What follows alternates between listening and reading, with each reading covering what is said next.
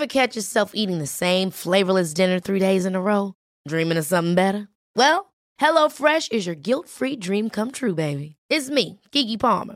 Let's wake up those taste buds with hot, juicy pecan crusted chicken or garlic butter shrimp scampi. Mm.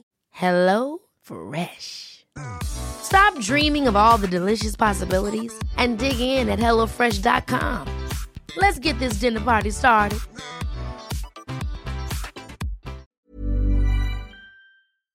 Buying furniture is not easy. You want well designed pieces that fit into a modern lifestyle, yet the look should be timeless. And you want a custom experience creating furniture designed specifically for your space. My suggestion is that you check out Cozy, a North American company that thoughtfully designs furniture for modern living. Their high quality products are delivered quickly and are easy to assemble. Cozy also offers a great range of coffee tables, washable rugs, wall shelving, and credenzas. Their outdoor collection features high quality modular sofas and sectionals made for outdoor living. You can visit their store in Toronto. Cozy now has expanded from an online market to their first in person space, or go directly to their website at cozy.com. That's C O Z E Y.com. Transform your living space today with Cozy. Visit cozey.com to start customizing your furniture today. You know, I grew up with Vermont farmers who made do with tools they had on hand a hammer, pliers, uh, and baling twine, of course, for most jobs. When I became a cook, however, I found that having just the right knife or maybe the perfect carbon steel skillet made all the difference. And the right tool also added pleasure to my cooking. I truly enjoyed my time prepping as well as cooking food. And that also goes for a car. The all new Lexus GX has an exceptional capability that will have you seeing possibilities you never knew existed. Its advanced technology and luxurious interior mean that wherever you go, you'll never go without. And that includes available dynamic sky panorama glass roof, available front row massaging seats, available 33 inch all terrain tires, and available multi terrain select. Live up to the all new Lexus GX, luxury beyond limits. Experience amazing at your Lexus dealer. You know, I like classic clothing that never goes out of style, and that's why I suggest you check out Quince, an online clothing store that focuses on timeless essentials at great prices. I recently bought a Mongolian cashmere sweater for under $100. It's a great sweater and a great deal. Now that warm weather is upon us, Quince has all the seasonal must haves like 100% European linen shirts from 30 bucks, performance polos, and versatile flow knit activewear. The best part, all Quince items are priced 50 to 80% less than similar brands by partnering directly with top factories. And Quince only works with factories that use safe, ethical, and responsible manufacturing practices along with premium fabrics and finishes. Upgrade your wardrobe. Go to quince.com slash milkstreet for free shipping on your order and 365 day returns. That's Q-U-I-N-C-E dot com slash milkstreet to get free shipping and 365 day returns. Quince.com slash milkstreet. Hi, this is Christopher Kimball. Thanks for downloading this week's podcast. You can go to our website, 177milkstreet.com, to stream our television show, get our recipes, or take our free online cooking classes. Enjoy the show.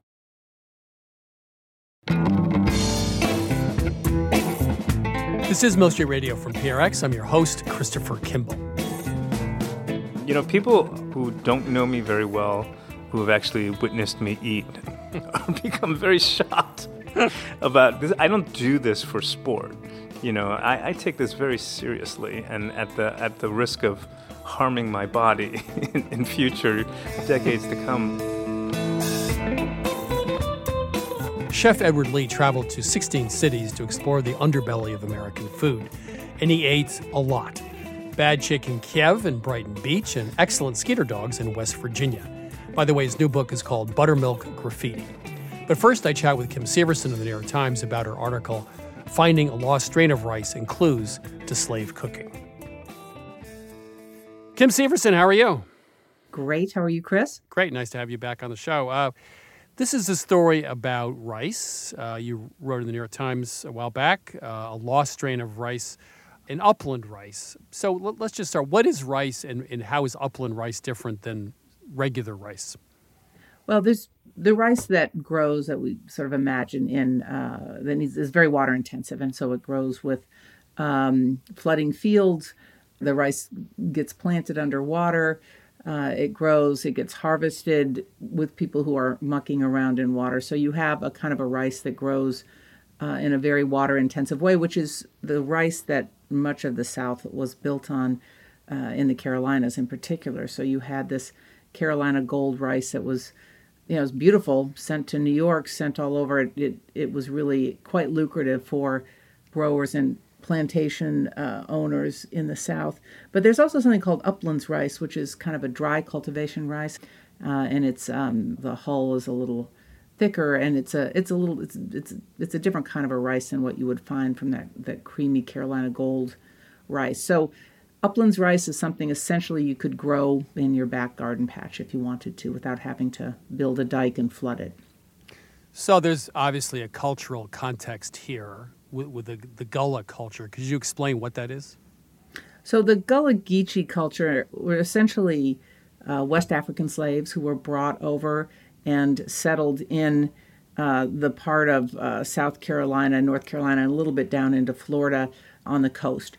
And the Gullah Geechee culture is, has very specific ties to places in West Africa, and particularly after uh, malaria and uh, a number of other diseases, and also economic and political forces, uh, had slave owners abandoning some of the sea islands on uh, on the coast of, of Southeast America a lot of the African slaves were left there by themselves essentially, and so they kept their culture very intact and they survived. And the Gullah Geechee culture is sort of the last intact, very pure link to African culture in America. In fact, back in the day, being called a Geechee was considered um, kind of a slur, particularly among uh, African Americans who were from the city, and it's kind of a way to say that folks were kind of country if they were a Geechee. And so there's been a big reclamation of that term and of that culture as of late. So, why were people looking for this rice, which no longer existed as far as anyone knew anywhere in the world? Well, for a long time, uh, the question of whether or not Africans uh, brought rice with them and their skills at rice growing when they were enslaved and and uh, brought to America was a was a question among historians. Certainly, there was a line of thinking that the people who were selected to be slaves and captured were selected for their rice growing knowledge and brought to America uh, and and used for that purpose.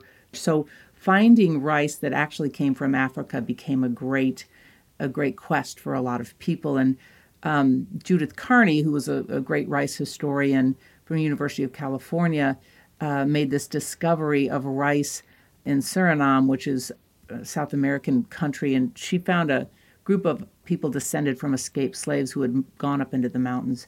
And she found this particular kind of rice and these kinds of uh, cooking methods that linked it directly to West Africa. So that Suriname discovery was kind of considered the the gold standard that actually did prove that Africans had agency in in this particular kind of rice economy. And then through uh, almost a serendipitous meeting, some rice scholars discovered this other uh, strain of rice growing in Trinidad, which is what I stumbled onto and, and discovered this great detective tale.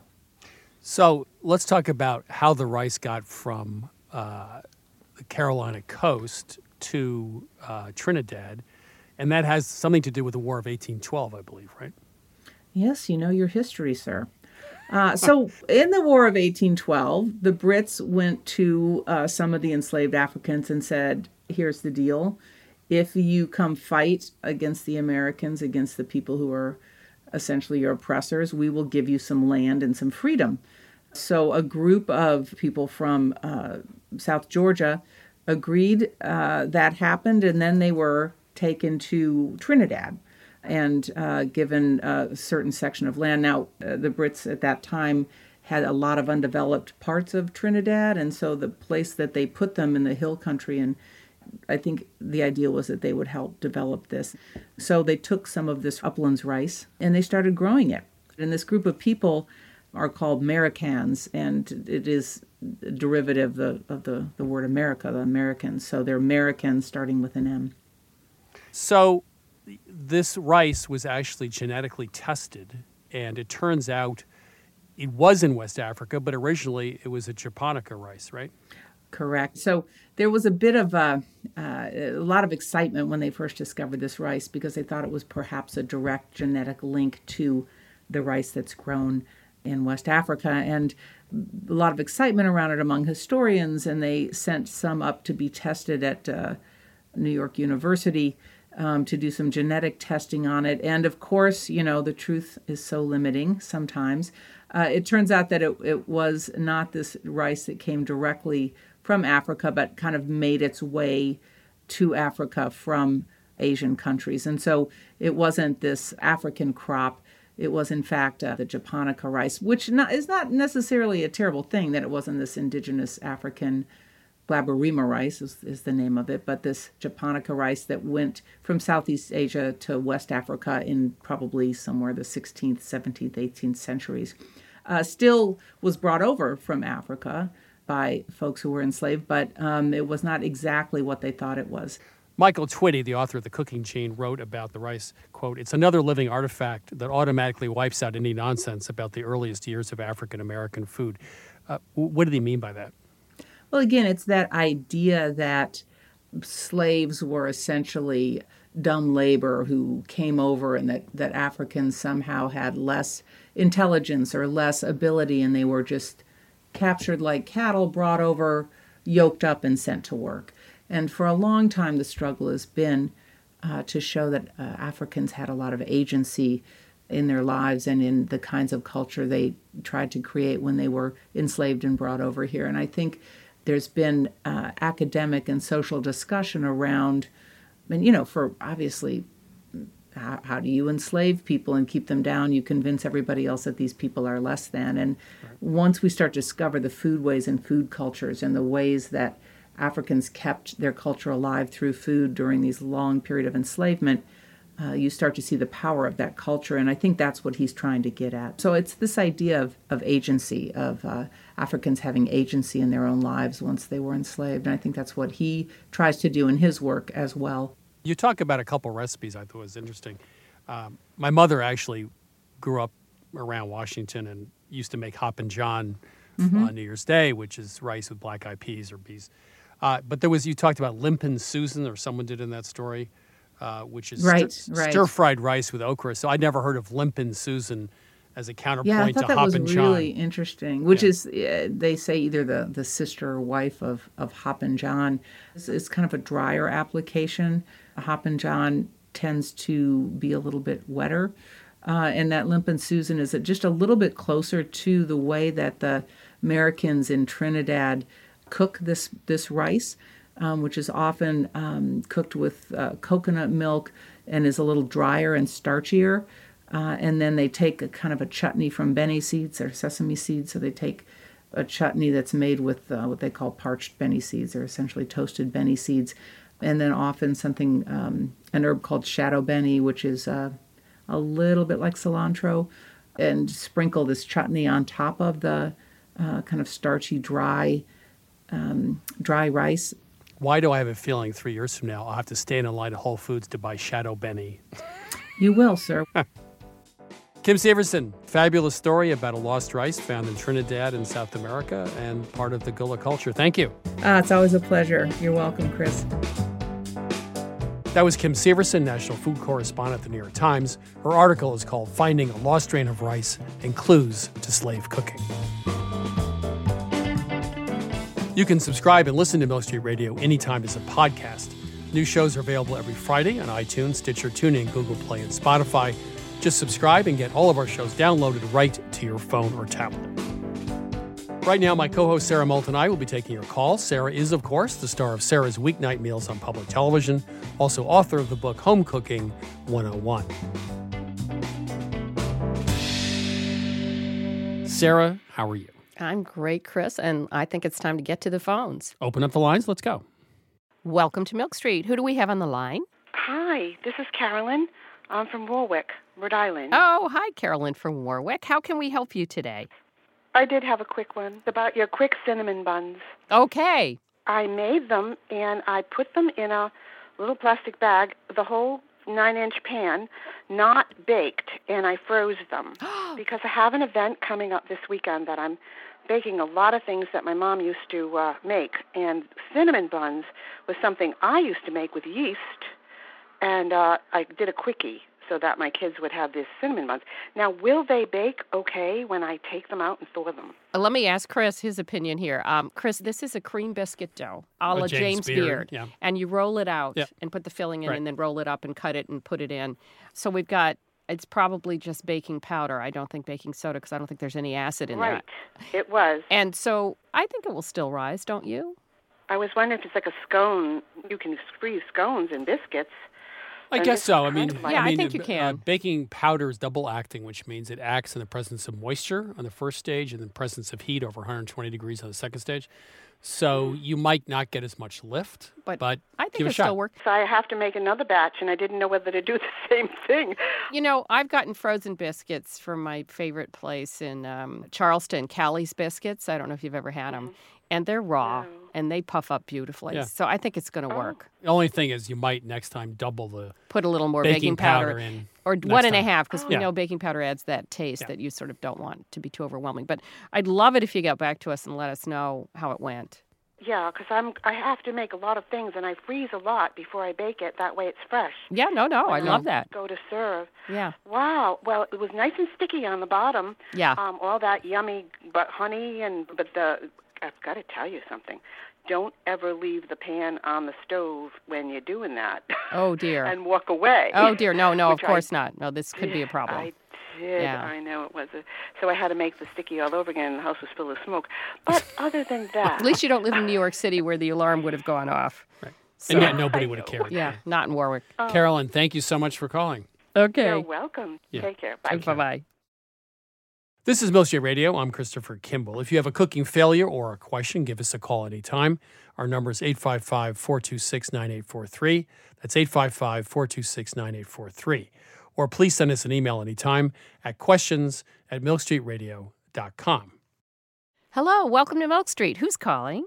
This is Mark Gatza, and I'm calling from Bel Air, Maryland, in the uh, upper corner of the state. How can we help you? I have some questions about vinegar. I use a lot of vinegar. I make pickles, I make uh, hot and sour soup and gazpacho, and I have about maybe 10 different kinds. I went to get a bottle of cider vinegar for barbecue season and discovered that all the shelves had changed in the supermarket. Where I used to find the cider vinegar, there was now cider vinegar with mother. I know that mother is what they use to make vinegar, but I'm wondering why that's now at eye level and everything else has been displaced. And I'm wondering what I can do with the mother in the vinegar. I'm going to defer to Chris because he actually makes vinegar from scratch. Chris? Oh, Well, you can make vinegar by buying Bragg's apple cider vinegar, which is unpasteurized, I believe. I have seen that, yes. Yeah, you can use that like six parts wine, one part Bragg's, throw it in a crock with some cheesecloth on it, and let it sit for about a month, and then keep filling it up as it evaporates, and that will turn into vinegar, which I've done. It's the easiest recipe in the world, and I have a huge crock of vinegar. So, Bragg's unprocessed, the unpasteurized vinegar is Unfiltered, unprocessed. Yes. Yeah. The idea being that it has the natural bacteria Yes. in it. Let's say what the mother is. It's that cellulose layer that forms when that whole process is going on and it floats in the vinegar. you get a little bit on top. Yeah. I think there's a perception that it's like kombucha, you know, all those fermented foods, that fermented foods are good for you. Right. I did look that up, and I saw some lists of the benefits of having a little bit of uh, vinegar with mother every day. I'm thinking a glass of red wine probably does the same thing, but that would be my opinion. I'm with you. I Go- vote for go the red wine. We're the red wine team over here. We're right there with you. Exactly. Now, the next question is I learned from you all about pomegranate molasses. Yep. And I love that flavor and I use it a lot. And I'm wondering is it possible to take the mother from, you know, a cider vinegar and somehow mix it up with the molasses to make uh, pomegranate vinegar itself? I wonder why you wouldn't just take fresh pomegranate juice. Because you can turn any sweet beverage into a vinegar by adding a mother or a starter. And you can order starters from wine companies too because they'll give you a starter just like you know you use for wine you use for vinegar but i would take fresh pomegranate juice because pomegranate molasses is already so reduced and so thick i would start with the fresh juice and get a starter or maybe even add a little bit of Bragg's Okay. Or just suck down the pomegranate molasses, which is like my favorite thing in the world. Can I just ask a question? So, how do you use uh, pomegranate molasses at home? Oh, I throw a little in whenever I make an Asian sauce.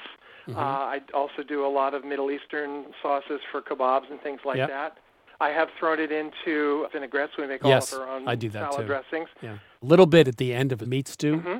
like a capful, makes a big difference too. you know it's a nice double whammy it's both sweet and tangy sort of like tamarind yeah, it's very much like tamarind. It's a little sweeter. but it's very like nice tamarind. ingredient Good for you. well you're a serious Yeah. cook wow Well, 35 years in my household, I have been in charge of the kitchen. And the good thing is that when you're in charge of the kitchen, you always get what you want for dinner. good point i like that Thank you for calling. thank you Great pleasure. Thank you. I appreciate it. Bye bye. Thanks. bye-bye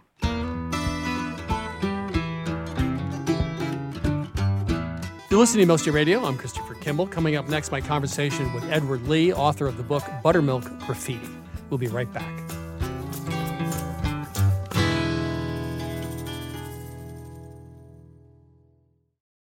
I'm Christopher Kimball, and now here's a word from our friends at Allagash Brewing Company, who love food as much as we do here at Milk Street. Hi, this is Jason Perkins. I'm the brewmaster at Allagash, and I've been making Allagash White in Portland, Maine since 1999. So, a white beer is a very old style of beer. Traditionally, it was brewed with spices of some type, typically coriander and orange peel. And I think one of the things that makes Allagash White distinctive and different is the rare combination of complexity and drinkability.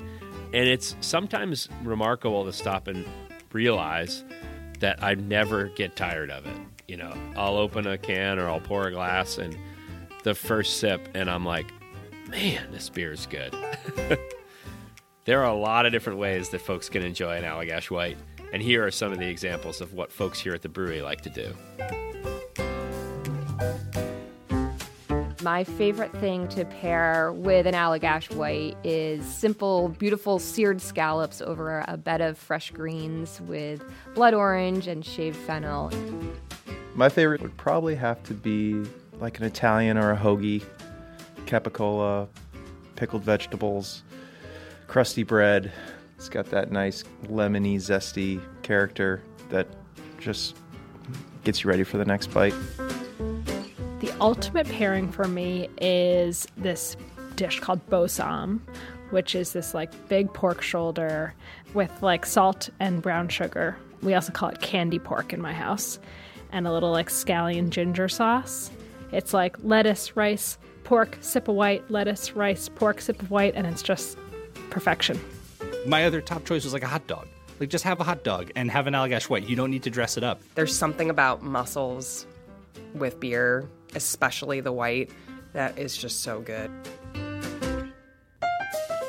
I feel like it goes really well with different soft cheeses that aren't too dominant, but then also with like spicy Indian food. So I think it's just really versatile.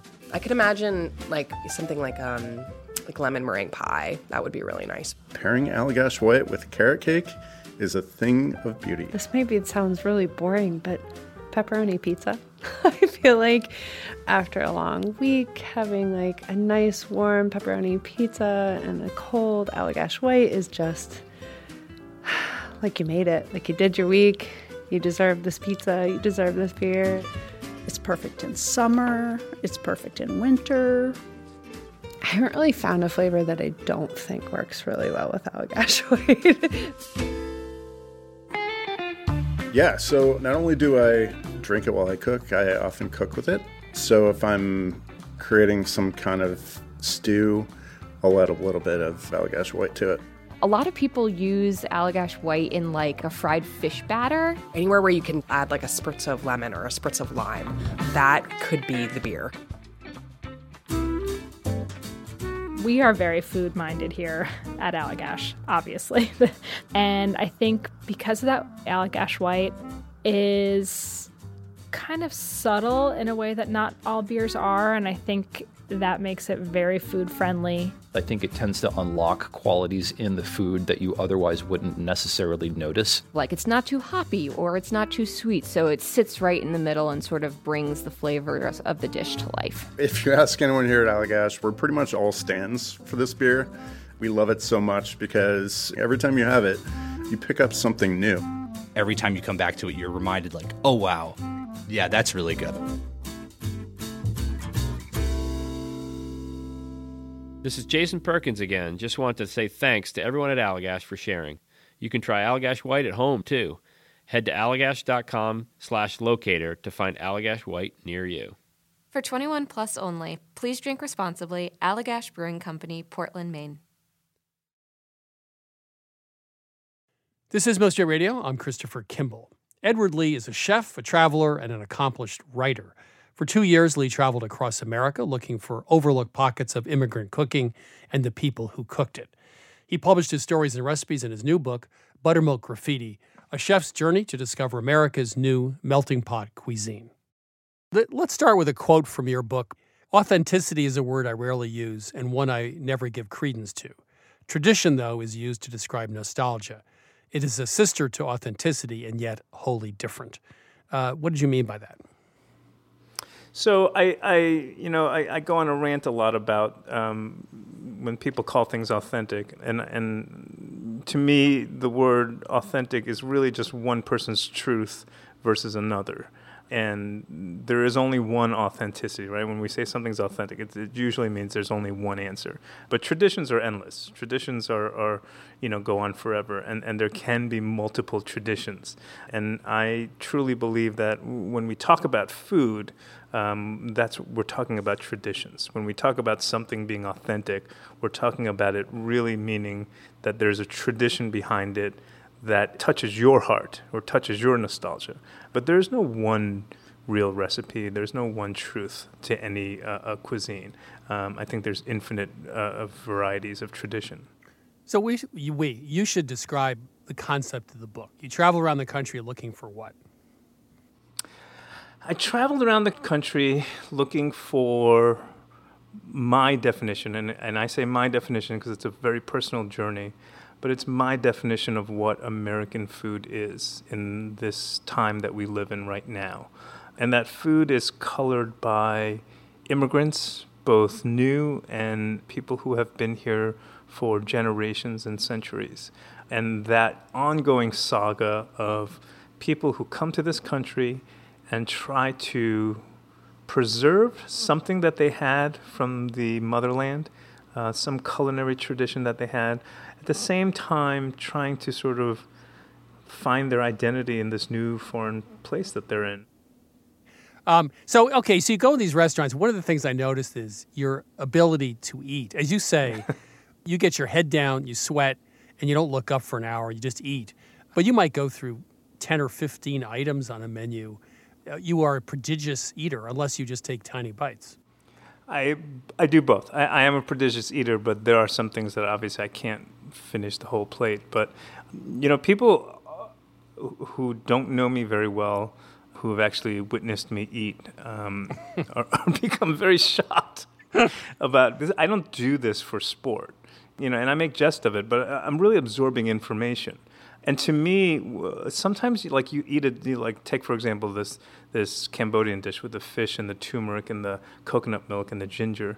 I could take two bites and let it go and just record the flavors, but a dish like that, it kind of changes in your mouth. It's almost like the first few bites are your your mouth just gets acclimated, you know, towards these really aggressive flavors, and really, you know, eight bites into it, it it's kind of a different dish than it was, and after two bites.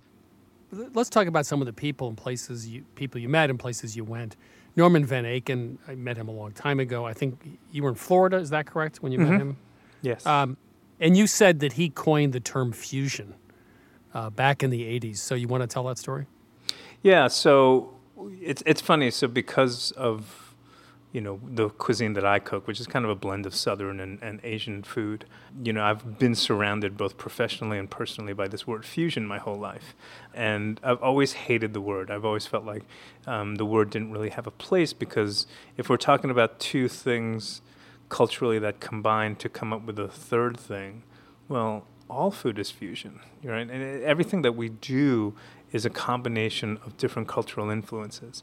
And so I, I kind of went back and studied the word and figured out where it came from. And, and, and like most things, you know, it was sort of a misrepresentation of what Norman Van Aken was talking about. And his fusion that he was talking about was really not two different ethnicities, but it was the fusion of high cuisine and low cuisine.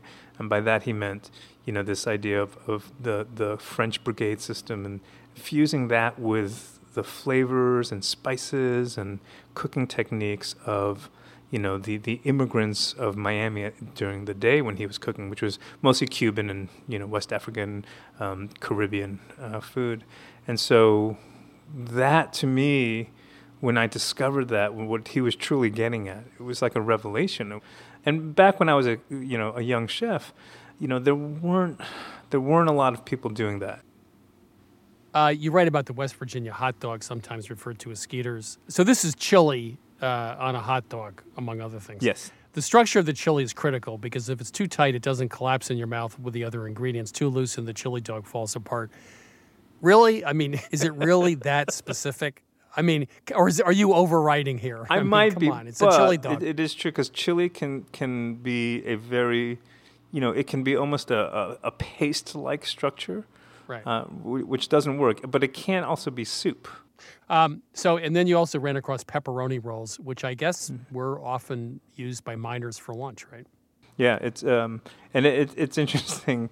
I just ran into someone recently who had not read the book, um, but is from Appalachia, and she said, uh, she said, "Why'd you write about the pepperoni roll? It's disgusting." And, and, and I said, "You know, I think the pepperoni roll is, is a really pure example of, of this very utilitarian food.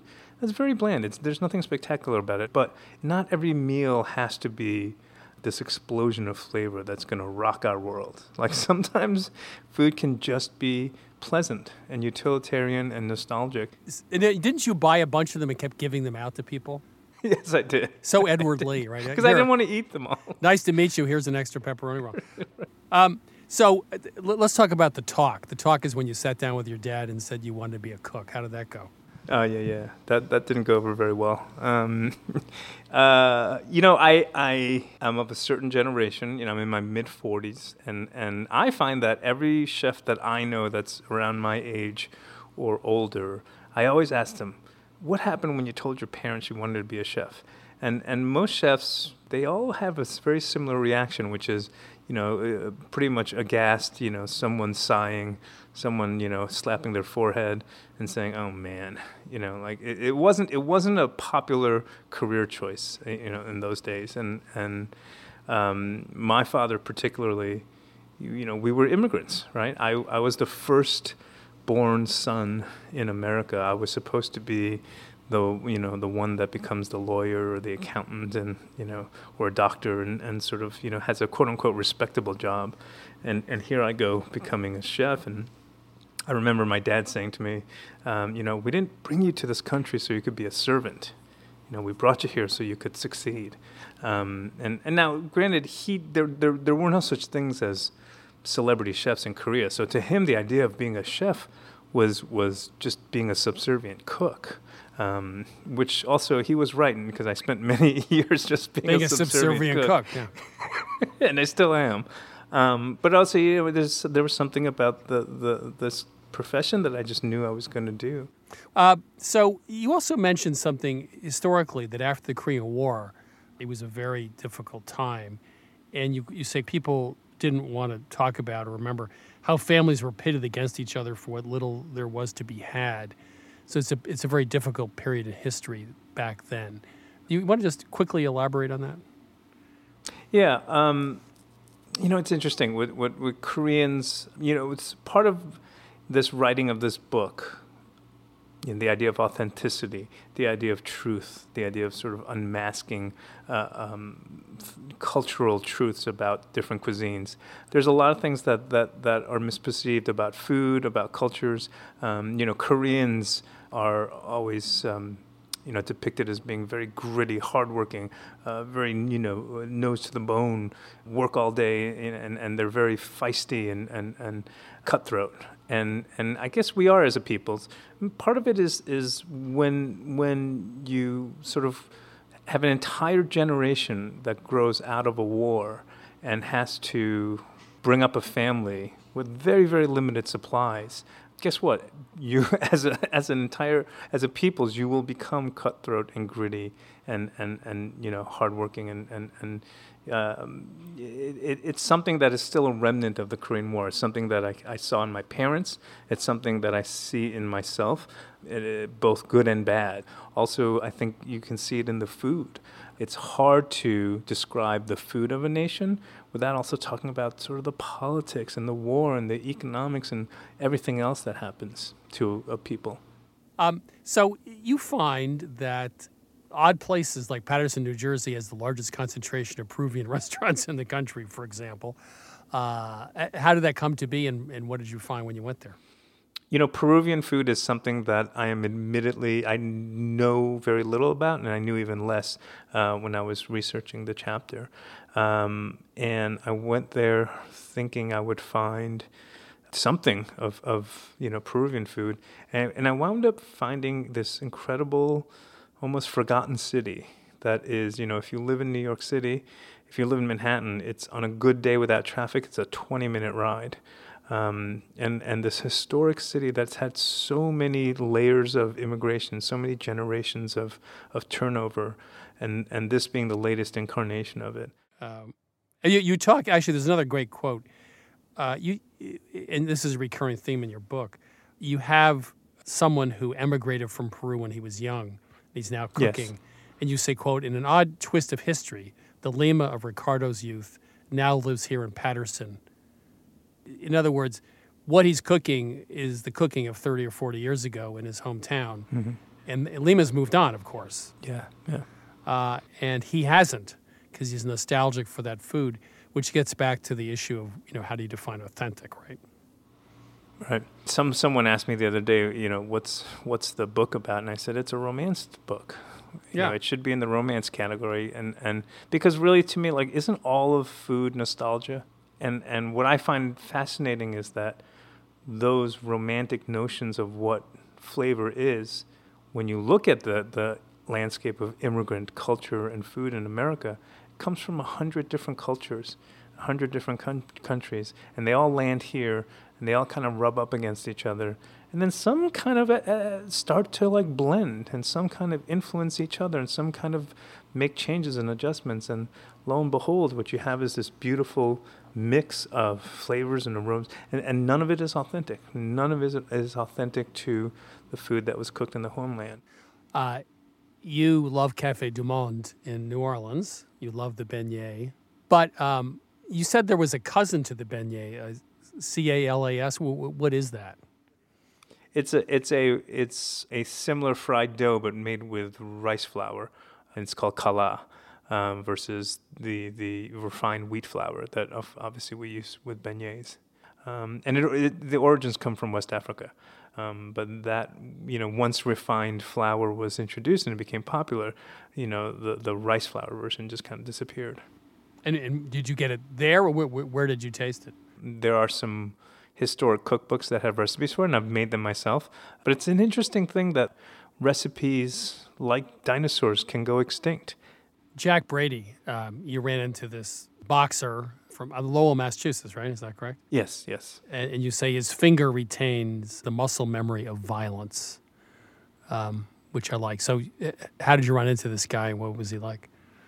So I went to Lowell to study. Um, uh, I was doing a story on, on Cambodian food, and and I met um, this wonderful Cambodian chef, and we're eating and talking. And one afternoon, I drive by Ramalho's West End Gym, um, and it had a huge, you know, Irish flag. And of course, I've, you know, a Lowell is the, the history of, of, of Irish immigration is so important in Lowell. So I, I walk in there and, and I talk to a couple of trainers, and they said, uh, "Listen, if you want, if you really want some great stories about Lowell, you got to talk to this guy, Irish Jack Brady, and you'll find him at this bar." So I go to this bar, and uh, he's not there, and I give him my number, and they say, he Jack Brady doesn't use telephones. So if you want to talk to him, you have to come back. And I said, fine. So I come back later and uh, I find him at the bar. And um, you know, next thing you know, I, I'm we're drinking Irish whiskey and talking till two in the morning. And he's just telling me about you know the history of Irish immigration and the history of Lowell and story after story about growing up in the in, in, sort of the ghettos of Lowell with with the poor Irish who are just you know struggling and, and, and scraping to get ahead. And it reminded me so much right of of what my family did or what the new immigrants are doing and, and, and this passing of the torch right between the older immigration and, and the newer immigrants who come in. And, and, and they do the exact same thing it's just a different time, a different generation, different jobs. But they do. They come in and they do all the jobs that no one wants to do. And and it was in that moment, this foggy haze at two in the morning, that I realized that I can't write about the, the Cambodian chef in Lowell and not talk about the Irish boxer because they're linked. They're linked together. Even though the Irish boxer will probably not go to the Cambodian restaurant, and the Cambodian chef is not going to go drinking in the Irish bar, but they're linked, to, you know, in, in in some odd way. Edward Lee, it's been an enormous pleasure. Uh, your book is fabulous, Buttermilk Graffiti. Extremely well written, fascinating stories. And I wish you the best of luck. Thanks so much. Thank you. And I've been reading and following you for so many years, so it's been a real pleasure to talk to you. That was Chef Edward Lee. His new book is called Buttermilk Graffiti A Chef's Journey to Discover America's New Melting Pot Cuisine. You know, Edward Lee has resolved a literary question that lingers in the food world. Is food writing its own discipline, or is it just writing? You know, many food writers throw around adjectives like M&Ms, basil flecked, herbaceous, delectable, and zesty. But Edward Lee treats food writing like what it is, writing. Here he describes the first taste of lamb broth, quote, "It is the taste of a wet forest. It is a flavor that starts in the nostrils and slides down like heavy rain." Take that, Ernest Hemingway. Right now, I'm heading into the kitchen at Milk Street to chat with Lynn Clark about this week's recipe, escalivada. Lynn, how are you? I'm great, Chris. So, vegetables on the grill are always an afterthought, except in Spain, where they have a history and tradition of cooking vegetables actually on the coals because they want to get some nice char on the outside and a lot of smoky flavor. So, let's take that concept of getting smoky, almost charred vegetables on the outside off of a backyard barbecue grill. Right. So usually when we cook vegetables, especially on the grill, we kind of treat them very delicately. What we're going to do here is sort of flip the script on them and treat them like the meat. We would also probably be grilling at the same time that we're cooking the vegetables. So we're going to create a two level grill. One side is going to be very hot, it's going to be over high heat. The other side is going to be off. That's going to allow us to get a lot of char on the vegetables, but then move them to the cooler side of the grill so that they can fully cook through and get nice and tender. That's how we cook a steak, and so we're going to do the same thing with our vegetables. And what vegetables are we using? So we're using eggplant, and you want to use Japanese eggplant here. They typically use a globe eggplant, but we found a Japanese eggplant is smaller, so it's going to cook faster, thinner skin, so you don't have to peel it, less prep. Red bell pepper, onion two ways, red onion cut into wedges, and scallions.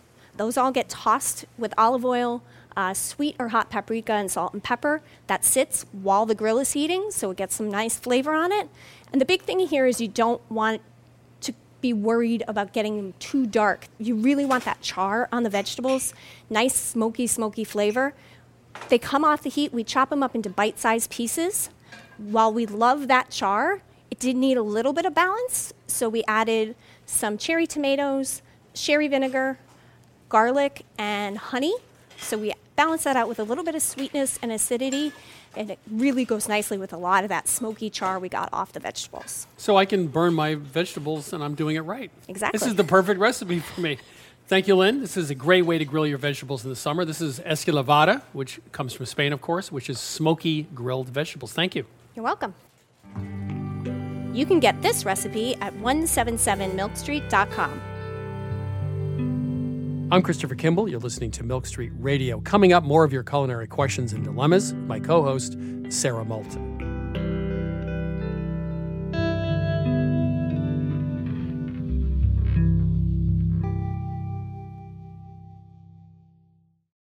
You know, I grew up with Vermont farmers who made do with tools they had on hand a hammer, pliers, uh, and baling twine, of course, for most jobs.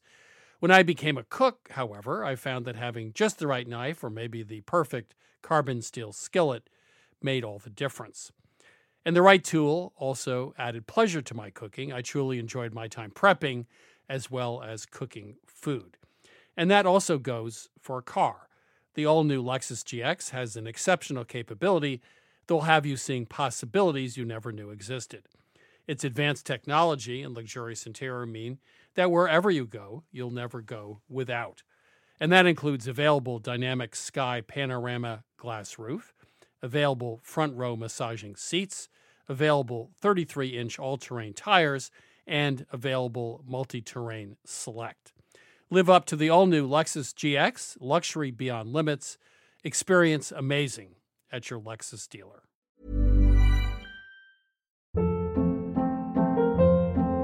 Hold up. What was that? Boring. No flavor. That was as bad as those leftovers you ate all week. Keke Palmer here, and it's time to say hello to something fresh and guilt-free. Hello Fresh. Jazz up dinner with pecan-crusted chicken or garlic butter shrimp scampi. Now that's music to my mouth. Hello Fresh. Let's get this dinner party started. Discover all the delicious possibilities at hellofresh.com. Hi, I'm Daniel, founder of Pretty Litter. Did you know cats tend to hide symptoms of sickness and pain? I learned this the hard way after losing my cat, Gingy. So I created Pretty Litter, a health monitoring litter that helps detect early signs of illness by changing colors, saving you money and potentially your cat's life. Pretty Litter is veterinarian developed, and it's the easiest way to keep tabs on your fur baby's health right at home. Go to prettylitter.com and use code ACAST for 20% off your first order and a free cat toy. Terms and conditions apply. See site for details. Mom deserves the best, and there's no better place to shop for Mother's Day than Whole Foods Market. They're your destination for unbeatable savings, from premium gifts to show-stopping flowers and irresistible desserts. Start by saving 33% with Prime on all body care and candles. Then get a 15-stem bunch of tulips for just $9.99 each with Prime. Round out Mom's menu with festive rosé, irresistible berry chantilly cake, and more special treats. Come celebrate Mother's Day at Whole Foods Market. This is Milk Street Radio. I'm Christopher Kimball. Now it's time to hear from our listeners uh, with my co host, Sara Moulton. Sara, are you ready to go? I am ready to take those questions. Welcome to Milk Street. Who's calling? This is Rebecca from Merced, California. How are you? I'm great. How are you? Good. How can we help you? So, I am a big fan of making ice cream from scratch, and I don't know if you've had a lot of Ben and Jerry's ice cream, but um, He's I- from I- Vermont, that- that remember? would be a or yes, partially from yes. Vermont, yeah. Yeah, yeah, no, I figured. Um, they do some kind of ice creams where it's like a cookie dough swirl, or one of my favorites is like a cinnamon bun kind of swirl. And I was trying to recreate that, but because it's a dough, I wasn't sure how to convert that into a swirl. Well, I think one of the things is you don't want it to freeze hard. You want it to stay soft, right? Well, you, you want Mhm. to take the eggs out Yeah. because you're going to have uncooked eggs. So definitely drop the eggs in the cookie recipe. Okay. And the I tried leavener. doing like an edible cookie dough, and in the fridge, I just left it, you know, just as a kind of make ahead kind of thing, and it was just completely hard in the fridge, so I didn't know how to do that. You know, a lot of times what people add uh, to uh, soften is like a syrup, like corn syrup or golden syrup. Uh, Ooh, there we which- go. Which keeps things soft. And Chris is right also, lose the eggs. Well, you know, there's a book. Is it out yet or it's coming out? Brave Tart? Oh, it's out. It's out. It's a really fun I book. just interviewed her a couple of weeks ago, and she's got terrific recipes. But I think she has an ice cream with a cookie dough in it, so you might want to check that out. And Yeah. her her stuff's pretty good. That's a book worth getting anyway, I think. and that's on. She she's the resident baker at uh, Serious Eats. And she's sort of the answer girl Yeah. when it comes to science about So- baking. I would go online to Serious Eats and see if they have that recipe, or I would actually ask her that question. Yeah, or Big- Okay, go to said your it library. called Brave Tart? But yeah, brave, Brave tart. Yeah, and also corn syrup does sound like the right answer Yeah, to me. yeah, because that would keep it soft. But which there's is what a lot. She's also really into the chemistry and science of Yeah. baking, and she'd be a good person to ask. Okay. All All right. right. Sounds good. All Thanks, right. Rebecca. Thanks, Rebecca. Have a good one. You too. Bye. You're listening to Milk Street Radio. I'm Christopher Kimball. Give us a call anytime with your questions at 855 426 9843. One more time 855 426 9843, or send us an email at questions at milkstreetradio.com. Welcome to Milk Street. Who's calling? This is Simon from McLean, Virginia. Hi, Simon. How can we help you today? Sure. Um, I was rummaging through the basement and I found probably an old Mother's Day gift, a tagine. I was curious how braising a tagine differs from braising it in, say, an enameled Dutch oven. Is this a case of just the vessel that was devised in that region, or is it designed to perform and deliver different results than than the Western Dutch oven? Excellent question. Yeah. There are two things. It's you know, it's terracotta, it's pottery. And so my guess is the heat level as you cook with it is probably going to be moderate, low to moderate. So it's probably lower cooking than what you'll do on top of the stove. And then the theory is that the steam collects at the top and then condenses down and the drips side. down. But that has absolutely nothing to do with what's going on inside the chicken or the lamb or anything else because exterior liquid doesn't flow into the meat. The juiciness is dependent upon the internal temperature. So, to make a long story short, no, you can cook in a Dutch oven just fine. Don't do it on top of the stove, do it in a very low oven. And I do it all the time. And uh, you'll get, I think, the same results. I've cooked with a tagine too, which I love. And a lot of people love cooking with terracotta, which I think is a gentler way of cooking. But you can mimic that in a low oven, I think. Yeah, so you're saying if you did use a Dutch oven, don't do it on top of the stove, do it in the oven. Yeah, the top of the stove is a problem because the heat's One coming from the of heat, bottom. yeah. It's not even, and it's very hard to adjust most stovetops to a very low setting. For years, I've had a stovetop, which I love, except when I get to a low simmer, it sort of goes out. I, I, I, can't get Yeah. it low enough, you know. Yeah. So a- a low oven is the way to go. So no, you don't need a tagine. But since, since he has one, he might as well use it. It's lovely, and I've been in Morocco and cooked with a chef using tagine. It's delicious, but I think it's just because it's very, very moderate heat. Yeah. Yeah. Consistent. And the design, I don't think, really has anything to do with the interior of the meat itself. But you do end up with a nice bunch of juice when you're done. Yeah. But with you would sauce. Dutch oven. You would. Yeah. The one thing I did learn about tagines, though, is that in Morocco, they don't really saute anything to start. They might cook the onions for three or four minutes in some oil, but then they add, let's say, the chicken and the preserved lemon and the olives and the ginger, et cetera. And so when they're done, a couple hours later, every single ingredient is still there. It's not melting pot. Everything retains its original flavor. And I think that's the secret of a good tagine is you still taste every single ingredient that went in, unlike a beef bourguignon, which is all umami. One. Yeah. Right. And that's right. why they're so delicious. And that's very low heat and, and making sure each of those ingredients doesn't get turned into one flavor.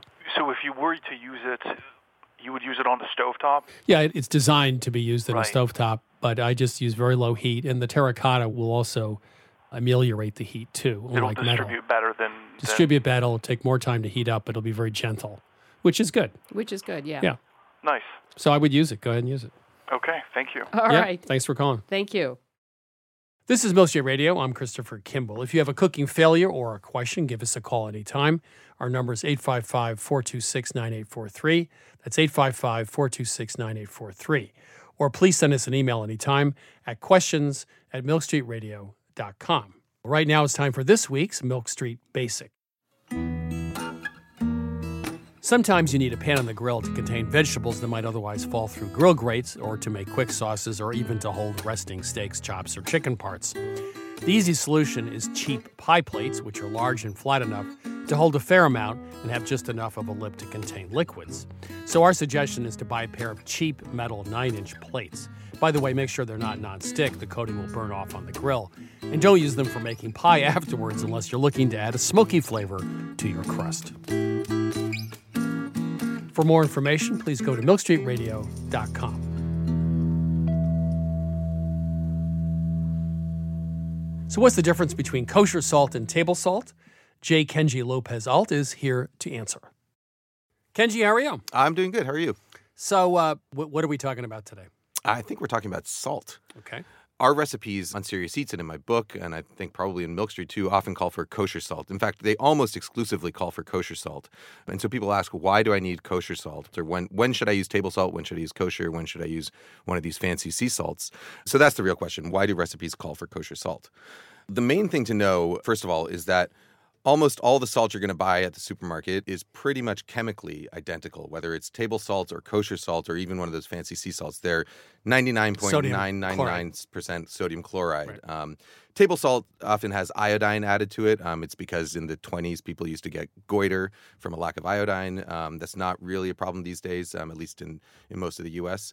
Um, kosher salt is pretty much pure sodium chloride, and most sea salts are sodium chloride mixed with sort of trace mineral elements that will slightly affect the flavor, but mostly just affect the way they look. Now, I talked to a quote unquote salt Mhm. expert, spice expert. He said gray sea salt is the one kind of salt that actually does have more flavor. Do you agree with that or not?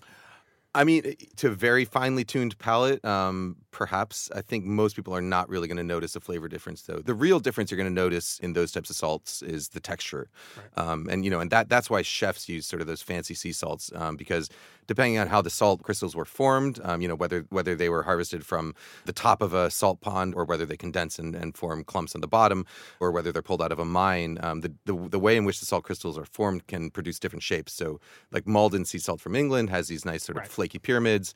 Fleur de Sel, the gray sea salt from France, forms these sort of moist clumps. And so, so really, the reason you use those salts is is for texture because they don't sort of melt as quickly as other salts. Um, so you get these kind of bursts of salinity. So, so this means really using a coarse salt on top of food before you serve it. Exactly. So you would never put it into a stew or a soup or No, Yeah, I mean, water. doing that, I mean, you're basically, that's basically like, you know, replacing your toilet paper with dollar bills. Like, it, it doesn't really make it, it doesn't really make, you're just What a great analogy. Thank you. I'll think about it. You're just kind of flushing it down the toilet at that, the, the, all the good qualities down the toilet at that point. Um, so, yeah, so the question really then is why kosher salt versus table salt? And there's a few things to consider. Um, one of them is uh, relative density. Kosher salt doesn't pack as easily. So, fine table salt is is very small cubes. It's essentially, if you look at it under a microscope or even with your naked eye, you can almost see it that they are almost perfect cubes. Um, they stack very easily, they pack very nicely into containers, um, and so they end up being quite dense. Whereas kosher salts are sort of these jagged flakes. Um, so, it's sort of like if you have a um, an aquarium, you know, and you fill it up with uh, halfway with small bits of gravel, you're going to pack in a lot more rock there than if you just put a single large stone in there and you can't really fit anything else. There's a lot more empty space there. So, kosher salt tends to be less dense than table salt, which means that if a recipe calls for table salt, volume wise, you're going to use more more Except, kosher salt. we- We've actually tested this, and Diamond Crystal kosher salt is about one and a half times uh, in volume. So, Right. so in other words, you'd have to use for a teaspoon of, of table salt, you need one and a half to two teaspoons of Diamond Crystal. Right. But Morton's kosher salt is just slightly more than table salt. Right. So it right. depends on brand. It right? does, which is which is why you kind of have to stick to a brand, and which is why you know, in, in recipes, I often call for diamond crystal kosher salt, and people think that oh, the, the diamond crystal is paying you to say this. It's, no, it's because Right. I tested this recipe with diamond crystal, and if you use another salt, you're going to have to convert it.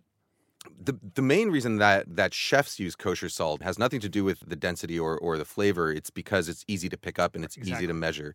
Um, so the main reason to use kosher salt is because it's easier to sprinkle evenly over your And, food. and so you use, like I do, a salt box or cellar, right? Which is just a container of coarse salt near your stove, probably. right? Exactly. Yeah, exactly. It's a, it's a container with a little lid. But yeah, to me, that's um, one of the most essential pieces of kitchen gear because. First of all, it's a constant reminder that you should be seasoning your food as you go. Um, you know, salt salt is essential for for bringing out the flavors of other foods. It's essential for sort of taming bitterness. It brings out the sweetness of vegetables. Um, it brings out the meatiness of meat. Um, it's it's an essential ingredient in almost an, any cuisine. Um, so having that salt cellar there um, is just a, is, is sort of a way to mentally make sure that you're always thinking about the seasoning level in your food. And Um, now let's answer the question every listener wants to ask right now, which is what about Himalayan salt, Hawaiian sea salt, pink salts, all the different colors? They're very expensive. Your answer is doesn't matter. Well, you know, it, they they're nice. Um, they look nice. Um, they can add texture to your food.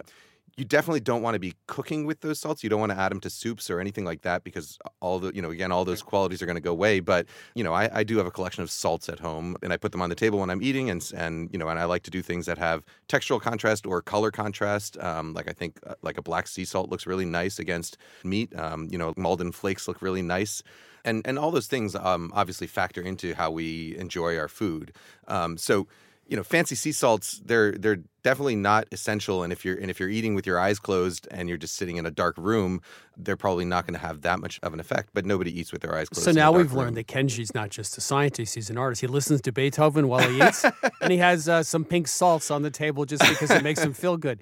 Kenji, uh, you're a man of, of, of many interests. Thank you so much. Thank you. That was J. Kenji Lopez Alt. He's the author of the Food Lab Better Home Cooking Through Science, also the Chief Culinary Advisor for Serious Eats. Earlier in the show, I chatted with Kim Severson about the search for a lost strain of West African rice. Kim is a reporter for the New York Times, an institution that subscribes to the value of facts. Food is about many things taste, history, culture, nourishment, and of course, facts. The facts about food science, for example. Reporters like Severson are finally reporting the little known facts about culinary history. And once we have the facts, we can tell true stories about who we are and where we come from. That's it for this week's show. If you tuned in too late, you can listen to our podcast on iTunes or wherever you download podcasts. Please remember to subscribe to the show. You'll automatically get every single show downloaded to your phone or tablet each week. If you want to learn more about Milk Street, please head to 177milkstreet.com.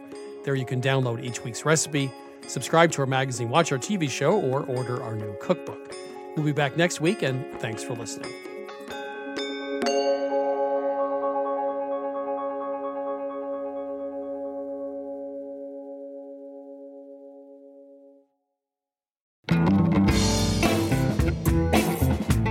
Christopher Kimball's Milk Street Radio is produced by Milk Street in association with WGBH. Executive producer Melissa Baldino.